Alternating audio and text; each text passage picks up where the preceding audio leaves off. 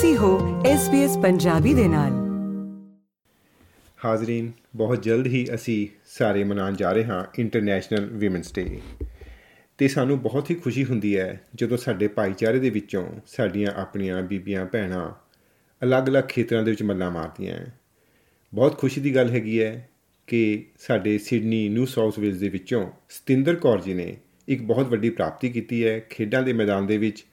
ਸਤਿੰਦਰ ਕੌਰ ਜੀ ਨੂੰ new south Wales ਦੇ ਵਿੱਚ ਬਾਕਸਿੰਗ ਦਾ ਅਸਿਸਟੈਂਟ ਕੋਚ ਲਗਾਇਆ ਗਿਆ ਹੈ ਤੇ ਇਸ ਤੋਂ ਵੀ ਵੱਡੀ ਜਿਹੜੀ ਖਬਰ ਹੈਗੀ ਹੈ ਕਿ ਉਹਨਾਂ ਨੂੰ ਆਸਟ੍ਰੇਲੀਅਨ ਔਮਨ ਬਾਕਸਿੰਗ ਦੇ ਵਿੱਚ ਮੈਨੇਜਰ ਲਗਾਇਆ ਗਿਆ ਹੈ। ਜਾਣਦੇ ਹਾਂ ਇਹਨਾਂ ਦੇ ਰੋਲ ਕੀ ਹੋਣਗੇ ਰਿਸਪੌਂਸਿਬਿਲਟੀਆਂ ਕੀ ਹੋਣਗੀਆਂ ਤੇ ਨਾਲ ਹੀ ਇਹਨਾਂ ਦਾ ਪਿਛੋਕੜ ਕੀ ਹੈਗਾ ਇਸ ਖੇਡ ਦੇ ਨਾਲ।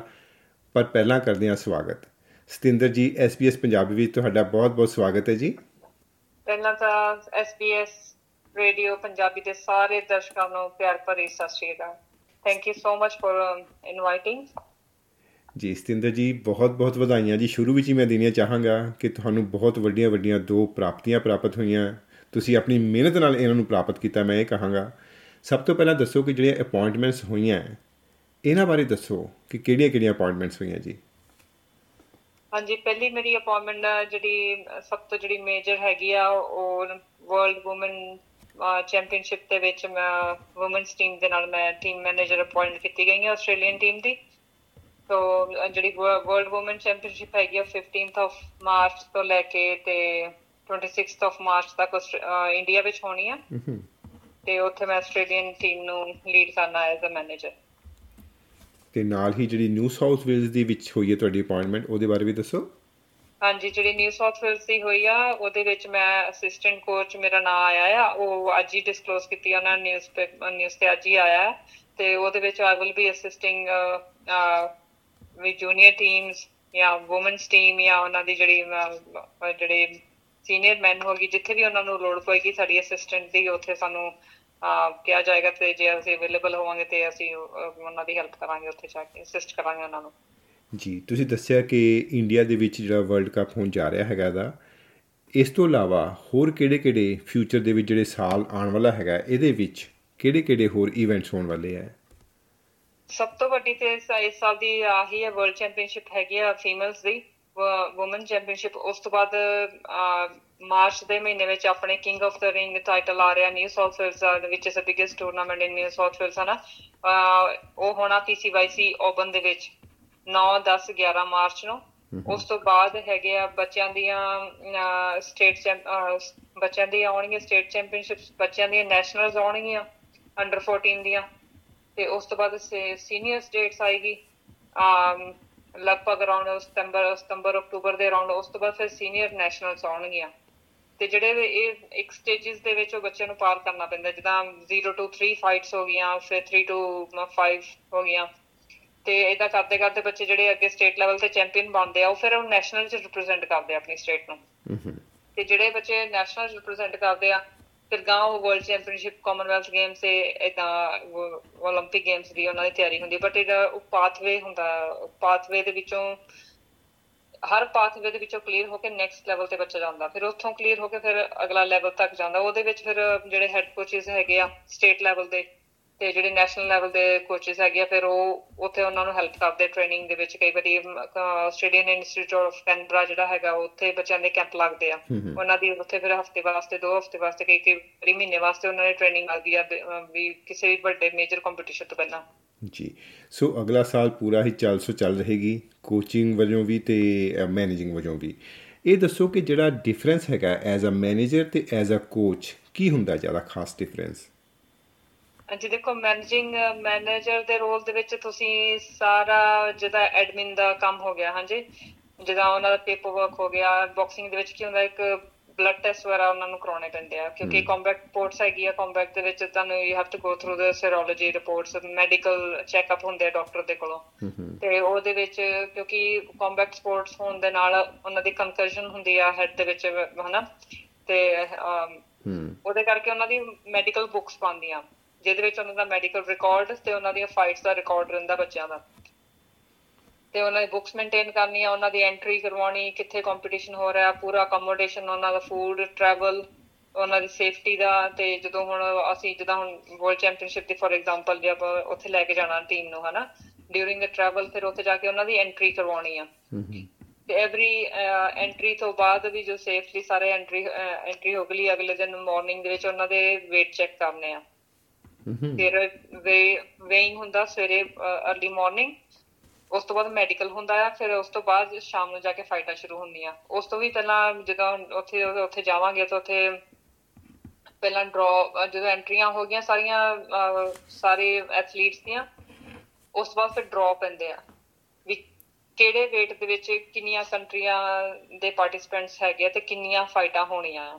ਉਹ ਸਾਰਾ ਰਿਕਾਰਡ ਅਸੀਂ ਜਦੋਂ ਇੰਡੀਆ ਹੋਵਾਂਗੇ ਉਹ ਸਾਰਾ ਰਿਕਾਰਡ ਮੈਂ ਇੱਥੇ ਬਾਕਸਿੰਗ ਫੈਡਰੇਸ਼ਨ ਨੂੰ ਆਸਟ੍ਰੇਲੀਆ ਭੇਜਣਾ ਵਾਪਸ। ਤੋ ਉਧਰ ਜੋ ਕੁਝ ਵਰਲਡ ਚੈਂਪੀਅਨਸ਼ਿਪ ਦੇ ਵਿੱਚ ਰਿਜ਼ਲਟ ਆਏਗਾ ਡਰਾਜ਼ ਹੋਣਗੇ 22 ਪੈਣਗੀਆਂ ਹਰ ਇੱਕ ਫਾਈਟ ਦਾ ਰਿਜ਼ਲਟ ਉਹ ਸਾਰੀ ਇਨਫੋਰਮੇਸ਼ਨ ਮੈਨੂੰ ਪਾਸ ਆਨ ਕਰਨੀ ਪੈਣੀ ਹੈ ਇੱਥੇ boxing Australia so I will be communication ਜਿਹੜਾ ਇਹਨਾਂ ਦੋਵਾਂ ਦੋਵਾਂ ਦੇ ਵਿੱਚ ਹੋਊਗਾ ਉਹ ਸਾਰਾ ਮੈਨੂੰ ਮੈਨੇਜ ਕਰਨਾ। ਜੀ ਕਾਫੀ ਵੱਡੀ ਰਿਸਪੌਂਸਿਬਿਲਟੀ ਹੈਗੀ ਹੈ ਬਹੁਤ ਵੱਡੀ ਹੈਗੀ ਹੈ। ਤੇ ਕੋਚ ਵਜੋਂ ਵੀ ਦੱਸ ਦਿਓ ਕਿਹੜੀ ਕਿਹੜੀਆਂ ਭੂਮਿਕਾਵਾਂ ਹੁੰਦੀਆਂ ਕਿ ਕੋਚ ਨੇ ਪੂਰਾ ਉਹਨਾਂ ਨੂੰ ਟ੍ਰੇਨ ਕਰਨਾ ਹੁੰਦਾ ਇੱਕ ਤਰੀਕੇ ਦੇ ਨਾਲ। ਹਾਂਜੀ ਕੋਚ ਦਾ ਕੋਚ ਦਾ ਗਰਾਊਂਡ ਲੈਵਲ ਦਾ ਕੰਮ ਹੈਗਾ ਜਿਨੇ ਪੂਰੀ ਟ੍ਰੇਨਿੰਗ ਦਾ ਮੈਨੇਜ ਕਰਨਾ ਆ। ਕੰਪੀਟੀਸ਼ਨ ਦੇ ਵਿੱਚ ਉਹਨਾਂ ਦਾ ਵਾਰਮ ਅਪ ਉਹਨਾਂ ਨੂੰ ਰਿੰਗ ਦੇ ਵਿੱਚ ਲੈ ਕੇ ਜਾਣਾ ਰਿੰਗ ਦੇ ਵਿੱਚ ਫਾਈਟਾਂ ਦੇ ਵਿੱਚ ਡਿਊਰਿੰਗ ਦ ਰੈਸਟ ਟਾਈਮ ਉਹਨੂੰ ਗਾਈਡ ਕਰਨਾ ਵੀ ਤੁਹਾਡੀ ਟੈਕਨੀਕ ਕੀ ਤੁਸੀਂ ਸਟ੍ਰੈਟਜੀ ਕੀ ਲੈਣੀ ਹੈ ਕੀ ਟੈਕਟਿਕਸ ਓਪੋਨੈਂਟ ਦੇ ਅਗੇਂਸਟ ਯੂਜ਼ ਕਰਨੀ ਆ। ਡਿਊਰਿੰਗ ਦ ਫਾਈਟ ਕੀ ਹੁੰਦਾ ਕਈ ਵਾਰੀ ਉੱਥੇ ਫਾਈਟ ਹੋ ਰਹੀ ਹੈ ਰਿੰਗ ਦੇ ਉੱਤੇ ਕਿਉਂਕਿ ਓਪੋਨੈਂਟ ਹਰ ਹਰ ਇੱਕ ਫਾਈਟ ਵੱਖਰੀ ਹੁੰਦੀ ਆ। ਮੰਨ ਲਓ ਇੱਕ ਓਪੋਨੈਂਟ ਤੁਹਾਡਾ ਅਮਰੀਕਾ ਦਾ ਆਇਆ ਉਹਦੇ ਨਾਲ ਤੁਸੀਂ ਵੱਖਰੀ ਖੇਲੀ ਦੂਜਾ ਓਪੋਨੈਂਟ ਤੁਹਾਡਾ ਫਿਲੀਪੀਨਸ ਤੋਂ ਆਇਆ।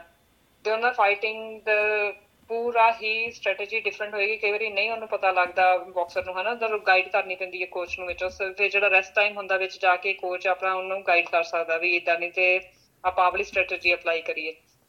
ਤੇ ਇਵਨ ਫਿਜ਼ੀਕਲ ਟ੍ਰੇਨਿੰਗ ਸਾਰੀ ਕੋਚ ਨੇ ਵੇਖਣੀ ਹੁੰਦੀ ਹੈ। ਹੈਡ ਕੋਚਸ ਦੇ ਜਿਹੜੀ ਜਿਹਨਾਂ ਦੀ ਅਪਾਇੰਟਮੈਂਟ ਹੋਈ ਹੈ ਉਹਨਾਂ ਨੇ ਸਾਰਾ ਵਾਰਮ ਅਪ ਤੋਂ ਲੈ ਕੇ ਫਾਈਟਾਂ ਦੇ ਕਿਹੜੇ ਪਲਾਨ ਦੇ ਨਾਲ ਕਿਹੜੀ ਸਟ੍ਰੈਟਜੀ ਨਾਲ ਕਿਹੜੇ ਰਾਉਂਡ 'ਚ ਕਿੱਦਾਂ ਖੇਲਣਾ ਕਿਸ ਰਾਉਂਡ 'ਚ ਕਿੱਦਾਂ ਖੇਲਣਾ ਸਾਰਾ ਪਲਾਨ ਉਹਨਾਂ ਦਾ ਹੁੰਦਾ ਉਸ ਟਾਈਮ ਤੇ।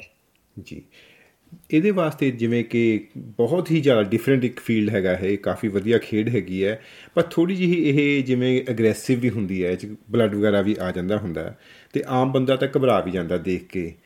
ਤੁਸੀਂ ਆਪਣੀ ਪਹਿਲਾਂ ਬੈਕਗ੍ਰਾਉਂਡ ਦੱਸੋ ਕਿ ਤੁਹਾਡੀ ਕੀ ਬੈਕਗ੍ਰਾਉਂਡ ਹੈਗੀ ਬਾਕਸਿੰਗ ਦੇ ਵਿੱਚ? ਤੁਸੀਂ ਆਪਣੇ ਆਪ ਨੂੰ ਕਿਵੇਂ ਪ੍ਰਿਪੇਅਰ ਕੀਤਾ ਹੋਇਆ ਜਿਹੜੇ ਕਿ ਇੰਨੇ ਵੱਡੇ ਵੱਡੇ ਰੋਲ ਤੁਸੀਂ ਫੁੱਲਫਿਲ ਕਰਨ ਜਾ ਰਹੇ ਹੋ? ਹਾਂਜੀ, ਦੇਖੋ ਮੈਂ ਇੰਡੀਆ ਵੀ ਬਾਕਸਿੰਗ ਖੇਡਦੀ ਰਹੀ ਹਾਂ, ਮੈਂ ਅਰਾਊਂਡ 3 ਸਾਲ ਬਾਕਸਿੰਗ ਕੀਤੀ ਹੈ ਇੰਡੀਆ ਮੇਰੇ ਕੋਚ ਸਾਹਿਬ ਉਥੇ ਸ਼ਿਵ ਸਿੰਘ ਸੀਗੇ ਉਹਨਾਂ ਨੂੰ ਪਿਛਲੇ ਸਾਲ ਹੀ ਦਰੋਣਾਚਾਰਿਆ ਅਵਾਰਡ ਮਿਲਿਆ ਉਹਨਾਂ ਨੂੰ ਨਾ ਇੰਡੀਅਨ ਗਵਰਨਮੈਂਟ ਤੋਂ। ਤਾਂ ਬਸ ਮੈਂ ਬਹੁਤ ਲੱਕੀ ਰਹੀ ਹਾਂ ਵੀ ਮੈਂ ਆਪਣੇ ਮੇਰੇ ਕੋਚ ਬਹੁਤ ਹੀ ਹਾਈਲੀ ਸਕਿਲਡ ਕੋਚਸ ਦੇ ਵਿੱਚੋਂ ਹੈਗੇ ਸੀ ਇੰਡੀਆ ਨਾ। ਤੇ ਉਹਨਾਂ ਕੋਲੋਂ ਰਾਈਟ ਟੈਕਨੀਕਸ ਮੈਂ ਸਿੱਖੀਆਂ ਹੋਈਆਂ ਜਿਨ੍ਹਾਂ ਦਾ ਫਾਇਦਾ ਮੈਨੂੰ ਇੱਥੇ ਆ ਕੇ ਵੀ ਹੋਇਆ। ਜੇ ਤੋਂ ਜੇ ਹੁਣ ਬਾਕਸਿੰਗ ਸਿੱਖਣ ਨੂੰ ਕਈ 4 4 5 5 ਸਾਲ ਵੀ ਲਾ ਦਿੰਦੇ ਆ। ਪਰ ਜੇ ਤੁਸੀਂ ਕਿਸੇ ਲਾਇਸੈਂਸਡ ਕੋਚ ਕੋਲੋਂ ਸਿੱਖਦੇ ਆ ਠੀਕ ਹੈ ਉਹਨੇ ਤੁਹਾਨੂੰ ਰਾਈਟ ਡਾਇਰੈਕਸ਼ਨਸ ਤੇ ਰਾਈਟ ਟੂਲਸ ਦੇਣੇ ਆ। ਜੀ। ਫਾਈਟ ਕਰਨ ਵਾਸਤੇ ਹਨਾ? ਕਿੰਨੀ ਸਾਲ ਦੀ ਉਮਰ ਤੁਸੀਂ ਬਾਕਸਿੰਗ ਸ਼ੁਰੂ ਕਰ ਦਿੱਤੀ ਸੀ? ਮੈਂ ਤਾਂ ਬਹੁਤ ਲੇਟ ਸ਼ੁਰੂ ਕੀਤੀ ਸੀ ਮੈਂ ਅਰਾਊਂਡ 20 ਇਅਰਸ ਦੇ ਸੀਗੀ ਜਦੋਂ ਮੈਂ ਸ਼ੁਰੂ ਕੀਤੀ ਸੀਗੀ। ਤੇ ਪਰ ਐਜ਼ ਆਈ ਸੈਡ ਵੀ ਮੇਰੇ ਕੋਚ ਹਾਈ ਪਰਫਾਰਮੈਂਸ ਕੋਚਸ ਦੇ ਵਿੱਚ ਸੀਗੇ ਤੇ ਹੀ ਵਾਸ ਅ ਵੀ ਉਹ ਹੈਡ ਹੈਡ ਕੋਚ ਸੀਗੇ ਸੀਨੀਅਰ ਮੈਨ ਦੇ ਇੰਡੀਆ 'ਚ। we saal do saal rahe the national uh, head coach ਨਹੀਂ sorry uh, take my words back he was a national uh, national coach ਸੀਗੇ। national team ਨਾਲ ਉਹਨਾਂ ਨੇ ਕੰਮ ਕੀਤਾ ਤੇ ਮੈਨੂੰ ਬਹੁਤ ਵਧੀਆ ਮੇਰੇ ਵਾਸਤੇ opportunity ਸੀ ਉਹਨਾਂ ਕੋਲ ਸਿੱਖਣ ਵਾਸਤੇ ਨਾ। ਤੇ ਮੈਂ ਉਹਨਾਂ ਕੋਲ ਸਿੱਖਿਆ ਤੇ ਇੱਥੇ ਆ ਕੇ ਵੀ ਮੈਂ ਲੈਵਲ 1 ਤੇ ਲੈਵਲ 2 ਦਾ ਕੋਰਸ ਕੀਤਾ। ਜਿਨੇ ਮੈਨੂੰ ਆ ਕੇ ਹੈਲਪ ਕੀਤੀ ਆ ਵੀ ਮੈਂ ਆਪਣੇ ਨੂੰ ਪ੍ਰੋਪਰ ਰੂਲਸ ਐਂਡ ਗਾਈਡੈਂਸ ਦੇ ਵਿੱਚ ਅੱਗੇ ਟੈਕਨੀਕ ਸਿਖਾਵਾਂ ਬੱਚਿਆਂ ਨੂੰ। ਇੰਡੀਆ ਵੀ ਮੈਂ 10 ਮਹੀਨੇ ਦਾ ਡਿਪਲੋਮਾ ਹੁੰਦਾ ਆਪਣਾ ਐਨਆਈਐਸ ਪਟਿਆਲੇ ਤੋਂ ਮੈਂ ਕੀਤਾ ਉੱਥੇ ਵੀ 10 ਮੈਂ ਉੱਥੇ ਵੀ ਮੈਂ ਕੋਚਿੰਗ ਕੋਰਸ ਕੀਤਾ ਸੀਗਾ ਵਿਚ ਇਜ਼ ਫॉर 10 ਮੰਥਸ ਤੇ ਇੱਥੇ ਮੈਂ ਲੈਵਲ 2 ਆ ਪਲੱਸ ਜਿਹੜੇ ਤੁਸੀਂ ਬਲੱਡ ਦੀ ਗੱਲ ਕਰਦੇ ਆ ਕਨਫਿਊਜ਼ਨਸ ਹੋ ਜਾਂਦੇ ਆ ਕੱਟ ਕੱਟ ਲੱਗ ਜਾਂਦੇ ਆ ਹੈਡਬਟਸ ਹੋ ਜਾਂਦੇ ਆ ਤੇ ਉਹਦੇ ਵਾਸਤੇ ਮੈਂ ਆਪਣੇ ਪ੍ਰਿਪੇਅਰ ਕੀਤਾ ਬਾਕਸਿੰਗ ਆਸਟ੍ਰੇਲੀਆ ਨੇ ਮੈਨੂੰ ਰੀਸੈਂਟਲੀ ਮੈਨੂੰ ਥਾਈਲੈਂਡ ਭੇਜਿਆ ਸੀਗਾ ਹੁਣੇ ਕੱਟ ਟੈਕਨੀਸ਼ੀਅਨ ਦੇ ਕੋਰਸ ਵਾਸਤੇ। ਤੇ ਉਹਦੇ ਵਿੱਚ ਕੀ ਹੈ ਜੇ ਜਦੋਂ ਕਿਸੇ ਦੇ ਕੱਟ ਲੱਗ ਜਾਏ ਡਿਊਰਿੰਗ ਦ ਰੈਸਟ ਟਾਈਮ ਤੁਹਾਨੂੰ ਫਿਰ ਉਹ ਨੌਲੇਜ ਦਿੰਦੇ ਆ ਤੁਹਾਨੂੰ ਮੈਡੀਸਿਨ ਦੱਸਦੇ ਆ ਵੀ ਕਿੱਦਾਂ ਉਹਨੂੰ ਹੀਲ ਕਰਨਾ ਛੇਤੀ ਤੋਂ ਛੇਤੀ ਤੇ ਤਾਂ ਕਿ ਅਹ, ਜਿਹੜਾ ਤੁਹਾਡਾ ਬਾਕਸਰ ਆ ਉਹ ਨੈਕਸਟ ਰਾਉਂਡ ਵਾਸਤੇ ਪ੍ਰਿਪੇਅਰ ਹੋ ਜਾਏ ਤੇ ਬਲੀਡਿੰਗ ਨੂੰ ਜਾਂ ਕੋਈ ਬਰੂਜ਼ ਹੋ ਗਿਆ ਹੀਮੋਟੋਮਾ ਹੋ ਗਿਆ ਉਹਨੂੰ ਤੁਸੀਂ ਛੇਤੀ ਤੋਂ ਛੇਤੀ ਰਿਕਵਰ ਹੀਲ ਹੋ ਜਾਵੇ ਤੇ ਦੁਬਾਰਾ ਫਾਈਟ ਚ ਬਲੀਡਿੰਗ ਨਾ ਹੋਵੇ।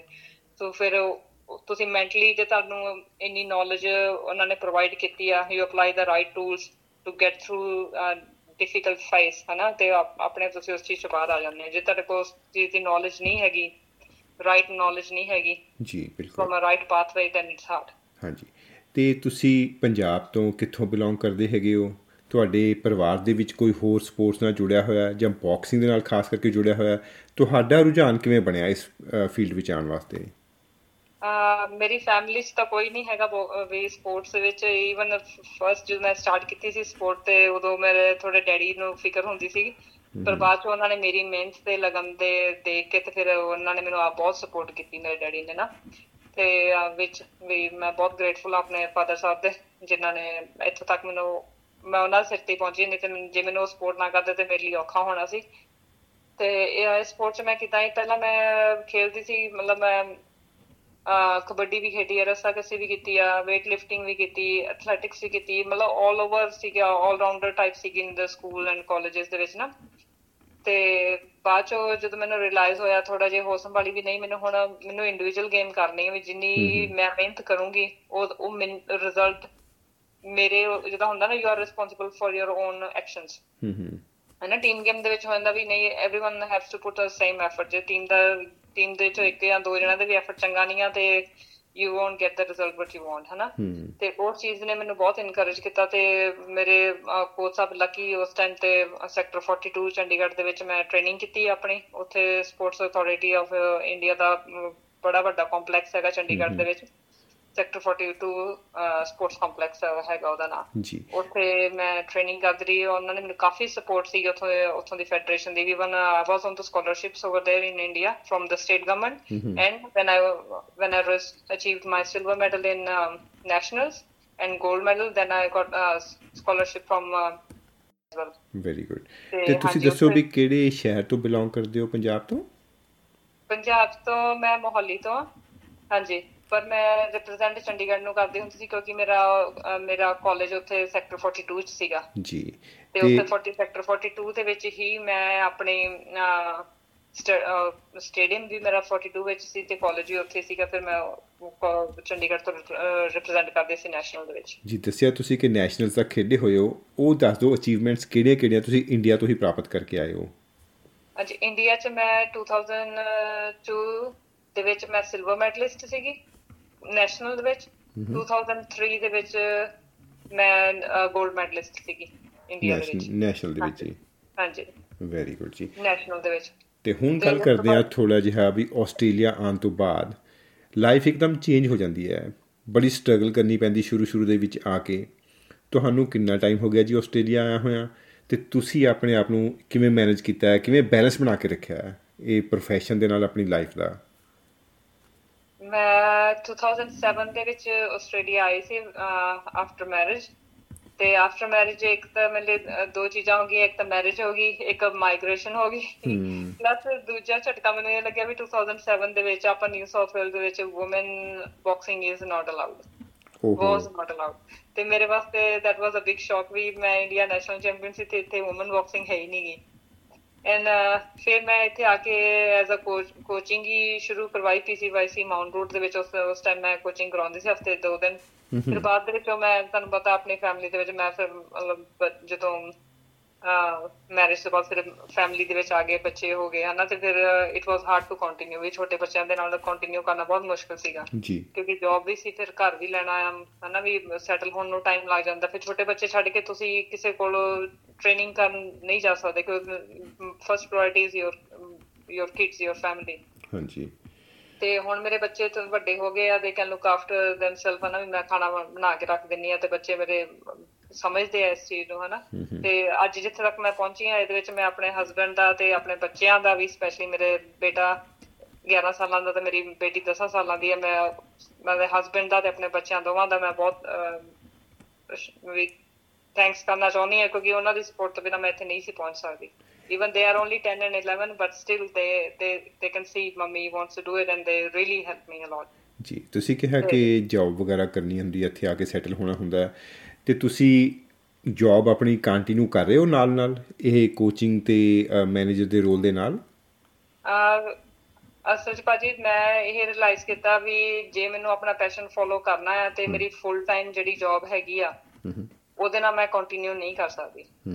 ਕਿਉਂਕਿ ਬੱਚੇ ਵੀ ਆ ਮੇਰੇ ਕੋ ਫੈਮਿਲੀ ਵੀ ਹੈਗੀ ਹੈ ਫੁੱਲ ਟਾਈਮ ਜੌਬ ਵੀ ਆ ਤੇ ਜਿਹੜਾ ਬਾਕਸਿੰਗ ਸਪੈਸ਼ਲੀ ਕੋਚਿੰਗ ਦਾ ਹੈਗਾ ਵਾ ਵੀ ਤੁਸੀਂ ਆਪ ਜੇ ਹੁਣ ਮੇਰੇ ਕੋ ਮੰਨ ਲਓ ਵੀ ਕੋਈ 75 ਜਾਂ 80 ਕਿਲੋ ਦਾ ਕੋਈ ਐਡਲਟ ਆ ਰਿਹਾ ਟ੍ਰੇਨਿੰਗ ਕਰਨ ਲਈ ਮੇਲ ਹਨਾ ਹਾਂਜੀ। ਹੁਣ ਉਹਨਾਂ ਦਾ ਪੰਚਿੰਗ ਪੈਡ ਕਰਾਉਣੇ ਆ ਆਪਣੇ ਹੱਥ ਤੇ ਕਰਾਉਣੇ ਆ ਜੇ ਮੈਂ ਫਿਟ ਨਹੀਂ ਹੈਗੀ ਜੇ ਮੇਰੀ ਫਿਟਨੈਸ ਉਸ ਲੈਵਲ ਤੇ ਨਹੀਂ ਹੈਗੀ ਜੇ ਮੈਂ ਆਪਦੀ ਸਟਰੈਂਥ ਐਂਡ ਕੰਡੀਸ਼ਨਿੰਗ ਐਕਸਰਸਾਈਜ਼ ਨਹੀਂ ਕਰਦੀ ਜੇ ਮੈਂ ਆਪਦੀ ਫਿਟਨੈਸ ਤੇ ਧਿਆਨ ਨਹੀਂ ਰੱਖਦੀ देयर इज नो ਵੇ ਵੀ ਮੈਂ ਉਹਨਾਂ ਨੂੰ ਟ੍ਰੇਨਿੰਗ ਕਰਾ ਸਕਾਂ ਬਿਲਕੁਲ ਹੁਣ ਮੈਂ ਹਾਫ ਐਨ ਆਵਰ ਦੇ ਸੈਸ਼ਨ ਹੁੰਦੇ ਆ ਮੇਰੇ 45 ਮਿੰਟਸ ਦੇ ਪ੍ਰਾਈਵੇਟ ਸੈਸ਼ਨਸ ਹੁੰਦੇ ਆ ਮੇਰੇ ਤੇ ਉਹ ਉਹਨਾਂ ਨੂੰ ਕਰਨ ਵਾਸਤੇ ਮੈਨੂੰ ਆਪਦੀ ਟ੍ਰੇਨਿੰਗ ਕਰਨੀ ਪੈਂਦੀ ਹੈ ਉਹਦੇ ਤੇ ਬਹੁਤ ਜ਼ਿਆਦਾ ਧਿਆਨ ਰੱਖਣਾ ਪੈਂਦਾ ਹੈ ਜੀ ਮੇਰਾ ਅਗਲਾ ਸਵਾਲ ਵੀ ਇਹੀ ਸੀ ਕਿ ਤੁਸੀਂ ਆਪਣੀ ਫਿਟਨੈਸ ਵਾਸਤੇ ਕਿੰਨਾ ਕੁ ਟਾਈਮ ਲਗਾਉਂਦੇ ਹੁੰਦੇ ਹੋ ਹਫ਼ਤੇ ਦੇ ਵਿੱਚ? ਮੈਨੂੰ ਮੈਨੂੰ ਹਫ਼ਤੇ ਦੇ ਵਿੱਚ ਮੈਂ ਐਟਲੀਸਟ ਦੋ ਜਾਂ ਤਿੰਨ ਵਾਰੀ ਮੈਂ ਆਪਣੀ ਕੋਸ਼ਿਸ਼ ਪੂਰੀ ਕਰਦੀ ਹਾਂ ਵੀ ਮੇਰੇ ਦੋ ਜਾਂ ਤਿੰਨ ਦਿਨ ਹਫ਼ਤੇ ਦੇ ਵਿੱਚ ਮੈਂ ਆਪਣੀ ਟ੍ਰੇਨਿੰਗ ਕਰਾਂ ਐਟਲੀਸਟ ਮਿਨੀਮਮ 2 ਆਵਰਸ ਵੀ ਉਹਦੇ ਵਿੱਚ ਰਨਿੰਗ ਵੀ ਆ ਜਾਂਦੀ ਆ ਕਾਰਡੀਓ ਵੀ ਆ ਫਿਰ ਉਸ ਤੋਂ ਬਾਅਦ strength and conditioning weight training ਵੀ ਆ ਜਾਂਦੀ ਆ ਉਹਦੇ ਵਿੱਚ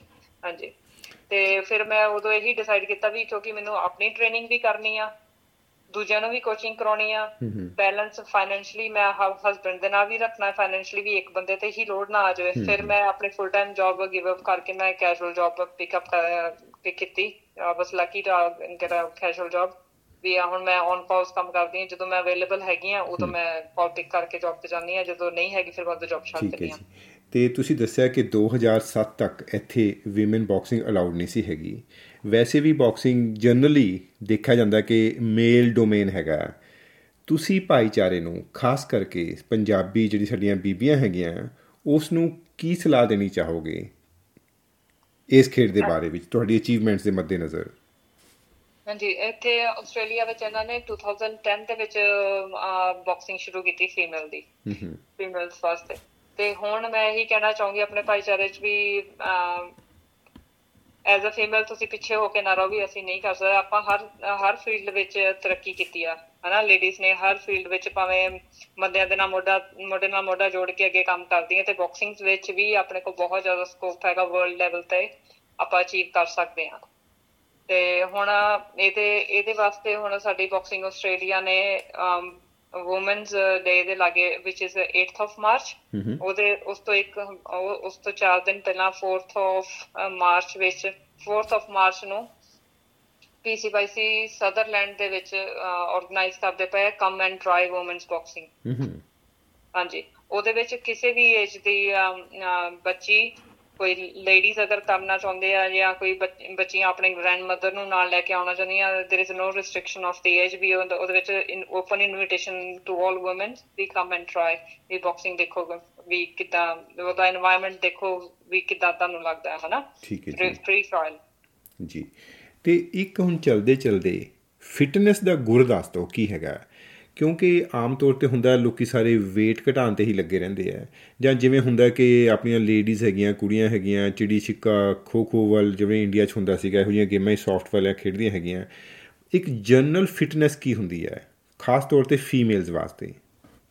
ਜਨਰਲ ਫਿਟਨੈਸ ਮੈਂ ਇਹੀ ਕਹੂੰਗੀ ਜਨਰਲ ਫਿਟਨੈਸ ਐਟਲੀਸਟ ਜੇ ਕੋਈ ਸਪੋਰਟਸ ਨਹੀਂ ਲਾਈਕ ਕਰਦਾ ਜਾਂ ਸਪੋਰਟਸ ਨਹੀਂ ਵੀ ਕਰਨਾ ਚਾਹੁੰਦਾ at least half an hour every day everyone must go for a walk.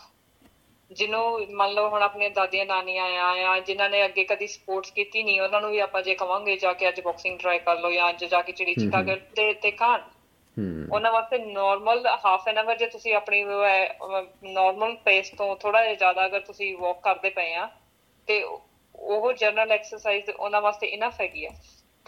ਪਰ ਇੱਥੇ ਇਹੀ ਗੱਲ ਆ ਜਾਂਦੀ ਆ ਵੀ ਮੈਂ ਜਨਰਲ ਫਿਟਨੈਸ ਨੂੰ ਇਦਾਂ ਲੈਂਦੀ ਆ ਮੇਰੀ ਮੇਰੀ ਸੋਚ ਇਹ ਹੈ ਵੀ ਜਿੱਦਾਂ ਆਪਾਂ ਸਵੇਰੇ ਉੱਠ ਕੇ ਬ੍ਰਸ਼ ਕਰਦੇ ਆ ਨਹਾਉਂਦੇ ਆ ਖਾਂਦੇ ਆ ਫਿਰ ਉਸ ਤੋਂ ਬਾਅਦ ਆਪਣਾ ਆਪਣੇ ਆਪ ਨੂੰ ਲੁੱਕ ਦੇ ਸੋਹਣਾ ਦੇਖਣ ਲਈ ਸੋਹਣੇ ਕੱਪੜੇ ਵੀ ਪਾਉਂਦੇ ਆ ਰਾਤ ਨੂੰ ਨੀਂਦ ਲੈਣ ਵਾਸਤੇ ਆਪਾਂ ਸੌਂਦੇ ਵੀ ਆ ਸਭ ਤੋਂ ਜਿਹੜੀ ਮੇਨ ਜ਼ਰੂਰੀ ਚੀਜ਼ ਰਹਿ ਗਈ ਆਪਾਂ ਜਿਹੜੀ ਇਹ- ਇਹਨਾਂ ਦੇ ਵਿੱਚ ਪਰਸਨਲ ਇਹ ਚੀਜ਼ਾਂ ਪਰਸਨਲ ਗਰੂਮਿੰਗ ਦੇ ਵਿੱਚ ਆ ਜਾਂਦੀਆਂ। ਠੀਕ ਆ ਆਪਾਂ ਸਾਰੇ ਕੰਮ ਕਰਦੇ ਆ ਪਰ ਆਪਾਂ ਕਿਹੜਾ ਕੰਮ ਛੱਡ ਦਿੰਨੇ ਆ ਇੱਕ ਐਕਸਰਸਾਈਜ਼ ਛੱਡ ਦਿੰਨੇ ਆ ਹੂੰ which is the part for ਮੇਰੀ ਮੇਰੀ ਜਿੱਦਾਂ ਮੇਰੀ ਸੋਚ ਹੈ ਵੀ ਜਿਹੜੀ ਆਪਣੀ ਐਕਸਰਸਾਈਜ਼ ਆ ਇਹ ਵੀ ਆਪਣੀ ਪਰਸਨਲ ਗਰੂਮਿੰਗ ਦੇ ਵਿੱਚ ਹੀ ਐਡ ਹੋਣੀ ਚਾਹੀਦੀ ਹੈ ਜਿਹਨੂੰ ਆਪਾਂ ਸਕਿਪ ਨਹੀਂ ਕਰ ਸਕਦੇ। ਜੀ ਜਿਵੇਂ ਫਿਜ਼ੀਕਲ ਗਰੂਮਿੰਗ ਹੋ ਗਈ ਇਹ ਵੀ ਬਹੁਤ ਜ਼ਰੂਰੀ ਹੈਗੀ ਹੈ ਹਾਂਜੀ ਇਹ ਬਹੁਤ ਜ਼ਰੂਰੀ ਹੈਗੀ ਇਹਦਾ ਮਨ ਜੇ ਆਪਾਂ ਬੱਚਿਆਂ ਨੂੰ ਇਹੀ ਨਹੀਂ ਦਵਾਂਗੇ ਅੱਜ ਅੱਜ ਦੀ ਸੋਸਾਇਟੀ ਹੈ ਵੀ ਹੁਣ ਬੱਚਿਆਂ ਦੇ ਲੈਪਟਾਪਸ ਕੰਮ ਤੇ ਸਾਰਾ ਕੁਝ ਇਹਨਾਂ ਦਾ ਆਨਲਾਈਨ ਹੋ ਰਿਹਾ। ਤਕਰੀਬਨ ਸਾਰਾ ਦਿਨ ਬੱਚੇ ਆਪਣੇ ਆਨਲਾਈਨ ਕੰਪਿਊਟਰ ਤੇ ਬੈਠਦੇ ਹਨ। They don't have a much time for for exercise ਜੀ ਜੇ ਐਜ਼ ਅ ਪੇਰੈਂਟ ਆਪਾਂ ਜੇ ਆਪਾਂ ਹੈਲਦੀ ਹੈਬਿਟਸ ਘਰੇ ਰੱਖਾਂਗੇ ਐਜ਼ ਅ ਪੇਰੈਂਟ ਹਾਂਜੀ। ਐਜ਼ ਅ ਰੋਲ ਮਾਡਲ ਉਹ ਚੀਜ਼ਾਂ ਉਹ ਗੁਣ ਆਪਣੇ ਬੱਚਿਆਂ 'ਚ ਜਾ ਰਹੇ ਆ। ਬੱਚੇ ਦੇਖਣਗੇ ਨਹੀਂ ਆਪਾਂ ਨੂੰ ਸੌਣਾ ਵੀ ਜ਼ਰੂਰੀ ਆ ਆਪਾਂ ਨੂੰ ਨਹਾਉਣਾ ਵੀ ਜ਼ਰੂਰੀ ਆ ਆਪਾਂ ਨੂੰ ਖਾਣਾ ਖਾਣਾ ਜ਼ਰੂਰੀ ਆ ਆਪਾਂ ਨੂੰ ਐਕਸਰਸਾਈਜ਼ ਵੀ ਜ਼ਰੂਰੀ ਆ। ਤੇ ਸਤਿੰਦਰ ਜੀ ਬਹੁਤ ਅੱਛਾ ਲੱਗਾ ਤੁਹਾਡੇ ਨਾਲ ਗੱਲਬਾਤ ਕਰਕੇ ਕਾਫੀ ਇਨਸਪੀਰੇਸ਼ਨਲ ਗੱਲਬਾਤ ਰਹੀ ਹੈਗੀ ਅੱਜ ਦੀ। ਤੇ ਮੈਨੂੰ ਉਮੀਦ ਹੈਗੀ ਕਿ ਸਾਡੇ ਸਰੋਤੇ ਇਸ ਨੂੰ ਜ਼ਰੂਰ ਹੀ ਪਸੰਦ ਕਰਨਗੇ। ਚਲਦੇ ਚਲਦੇ ਮੈਂ ਤੁਹਾਨੂੰ ਇੱਕ ਵਾਰ ਫੇਰ ਤੋਂ ਮੁਬਾਰਕਾਂ ਦੇਣੀਆਂ ਚਾਹਾਂਗਾ। ਇਹ ਬਹੁਤ ਵੱਡੀ ਅਚੀਵਮੈਂਟ ਹੈਗੀ ਹੈ ਜਿਹੜੀ ਤੁਸੀਂ ਹਾਸਲ ਕੀਤੀ ਹੈ। ਇਹਦੇ ਵਾਸਤੇ ਤੁਹਾਡੇ ਕੋਚਸ ਜਿਹੜੇ ਰਹਿ ਚੁੱਕੇ ਹੋਏ ਆ ਟੀਮ ਮੈਂਬਰਸ ਤੁਹਾਡੇ ਪੇਰੈਂਟਸ ਤੁਹਾਡੀ ਫੈਮਿਲੀ ਹਸਬੰਡ ਬੱਚੇ, ਸਾਰੇ ਹੀ ਵਧਾਈ ਦੇ ਪਾਤਰ ਹੈਗੇ ਜੀ SBS ਪੰਜਾਬੀ ਵੱਲੋਂ ਟੀਮ ਵੱਲੋਂ। ਤੁਹਾਨੂੰ ਬਹੁਤ-ਬਹੁਤ ਵਧਾਈਆਂ। ਤੇ ਕੋਈ ਸੁਨੇਹਾ ਜੇ ਹੋਵੇ ਚਲਦੇ ਚਲਦੇ, ਉਹ ਪਲੀਜ਼ ਸਾਡੇ ਨਾਲ ਸਾਂਝਾ ਕਰ ਲਓ ਜੀ। ਤੇ ਆਪਣਾ ਕੋਈ ਕੰਟੈਕਟ ਹੋਵੇ, ਜਿਹੜਾ ਕਿ ਕੋਈ ਚਾਹੁੰਦਾ ਹੋਵੇ, ਕੋਈ ਔਮਨ ਦੇ ਵਿੱਚੋਂ ਫੀਮੇਲਸ ਦੇ ਵਿੱਚੋਂ ਬਾਕਸਿੰਗ ਦੇ ਵਿੱਚ ਆਉਣ ਵਾਸਤੇ ਉਹ ਕਿੱਥੇ ਸੰਪਰਕ ਕਰ ਸਕਦੇ ਆ? ਹਾਂਜੀ, ਸਭ ਤੋਂ ਪਹਿਲਾਂ ਕੰਟੈਕਟ ਨੰਬਰ ਮੇਰਾ ਕੰਟੈਕਟ ਨੰਬਰ ਹੈਗਾ 0433961101 ਤੇ ਉਸ ਤੋਂ ਉਸ ਤੋਂ ਬਾਅਦ ਰਹੀ ਜਿਹੜੀ ਇਸ ਤੋਂ ਇਲਾਵਾ ਵੀ ਜਿਹੜੀ ਆਪਣੀ ਬਾਕਸਿੰਗ ਨਿਊ ਸਾਊਥ ਵੇਲਸ ਹੈਗੀ ਆ ਉਹਨਾਂ ਦੀ ਆਪਣੀ ਵੈਬਸਾਈਟ ਹੈਗੀ ਆ ਤੁਸੀਂ ਉੱਥੇ ਵੈਬਸਾਈਟ ਤੇ ਜਾ ਕੇ ਲੌਗਇਨ ਕਰ ਸਕਦੇ ਆ। ਤੇ ਜਿਨੇ ਅੱਗੇ ਬਾਕਸਿੰਗ ਸਿੱਖਣੀ ਆ ਜਾਂ ਜਿਹੜੇ ਪੇਰੈਂਟਸ ਹੈਗੇ ਜਿਨ੍ਹਾਂ ਨੇ ਆਪਣੇ ਸੋਚਦੇ ਵੀ ਆਪਣੇ ਬੱਚਿਆਂ ਨੂੰ ਅੱਗੇ ਲੈ ਕੇ ਆਉਣਾ ਹੈ ਅਸੀਂ ਹਨਾ ਬਾਕਸਿੰਗ ਵਿੱਚ ਤੇ they must look for a registered affiliated club with boxing New South Wales ਤਾਂ ਕਿ ਉਹ ਰਾਈਟ ਪਾਥਵੇ ਤੇ ਰਾਈਟ ਟਰੈਕ ਦੇ ਵਿੱਚ ਕਰਨ ਜਾਣ। ਇਹ ਓਪਨ ਜਿਮਸ ਹੈਗੇ ਆ ਜਸਟ ਦੇ ਡੂ ਇਟ ਫॉर ਫਿਟਨੈਸ ਹੋ ਗਿਆ ਨਾ ਦਾ ਕੋਈ ਗੋਲ ਨਹੀਂ ਹੈਗਾ ਵੀ ਬੱਚਿਆਂ ਨੂੰ ਆਪਾਂ ਆ ਵੀ ਆਪਾਂ ਵਰਲਡ ਚੈਂਪੀਅਨਸ਼ਿਪ ਜਾਂ ਕਾਮਨਵੈਲਥ ਜਾਂ 올림픽 ਗੇਮਸ ਲੈ ਕੇ ਜਾਣਾ। ਉਹ which which is not good ਠੀਕ। It it is good for ਠੀਕ ਆ ਫਿਟਨੈਸ ਵਾਸਤੇ ਹੈਲਥ ਵਾਸਤੇ ਠੀਕ ਆ ਪਰ ਜੇ ਬੱਚਾ ਇੰਟਰਸਟਿਡ ਹੈਗਾ ਤੇ ਅੱਗੇ ਅੱਗੇ ਹਾਈ ਪਰਫਾਰਮੈਂਸ ਐਥਲੀਟ ਬਣਨ ਦੇ ਵਿੱਚ ਸੋਚਦਾ ਪਿਆ ਹੈ ਤੇ ਉਹਦੇ ਵਾਸਤੇ ਇਹ ਹੈ ਵੀ they should follow the right pathway ਵੀ ਉਹ ਘੱਟ ਟਾਈਮ ਦੇ ਵਿੱਚ ਰਿਜ਼ਲਟ ਚੰਗਾ ਪ੍ਰੋਡਿਊਸ ਕਰਕੇ ਲੈ ਕੇ ਆਉਣ ਬੱਚੇ। ਬਹੁਤ ਬਹੁਤ ਧੰਨਵਾਦ ਜੀ। ਅੱਜ ਦਾ ਸਮਾਂ ਦੇਣ ਵਾਸਤੇ ਤੇ ਅੱਗੇ ਚੱਲ ਕੇ ਅਸੀਂ ਤੁਹਾਡੇ ਨਾਲ ਇਨ ਟੱਚ ਰਹਾਂਗੇ। ਤੁਹਾਡੀ ਜਿਹੜੀ ਟੀਮ ਦੀਆਂ ਪ੍ਰਾਪਤੀਆਂ ਹੈਗੀਆਂ ਉਹਨਾਂ ਬਾਰੇ ਵੀ ਜਾਣਾਂਗੇ ਜੀ। ਅਖੀਰ ਵਿੱਚ ਮੈਂ ਆਪਣੇ ਬਾਕਸਿੰਗ ਆਸਟ੍ਰੇਲੀਆ ਜੂਲੀਆ ਗਿਲਾਰਡ ਤੇ ਫਿਲਿਪ ਗੋਡਸ ਤੇ ਹੈਡ ਕੋਚ ਸੈਂਟੀਆਗੋ ਤੇ ਨੈਸ਼ਨਲ ਕੋਚ ਆਪਣਾ Jamie Pitman New South Wales head coach ਨਜਮਿਲੀ ਤੇ Shaun Fitzpatrick president of New South Wales boxing ਦਾ ਮੈਂ ਬਹੁਤ ਬਹੁਤ ਧੰਨਵਾਦ ਕਰਨਾ ਚਾਹੂੰਗੀ। ਅੱਜ ਉਹਨਾਂ ਦੇ ਡਾਇਰੈਕਸ਼ਨ ਤੇ ਦੇ ਕਰਕੇ ਅੱਜ ਮੈਂ ਇੱਥੇ ਤੱਕ ਪਹੁੰਚ ਪਾਈ ਹਾਂ ਤੇ I'm looking forward to work with them this year and um, thanks for them to giving me this opportunity.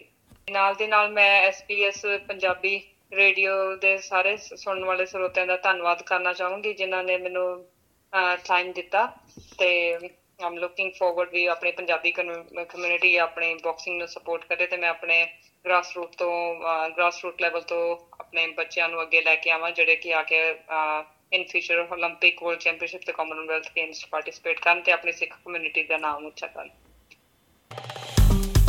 Facebook ਉਤੇ SBS ਪੰਜਾਬੀ ਨੂੰ ਲਾਈਕ ਕਰੋ ਸਾਂਝਾ ਕਰੋ ਅਤੇ ਆਪਣੇ ਵਿਚਾਰ ਵੀ ਪ੍ਰਗਟਾਓ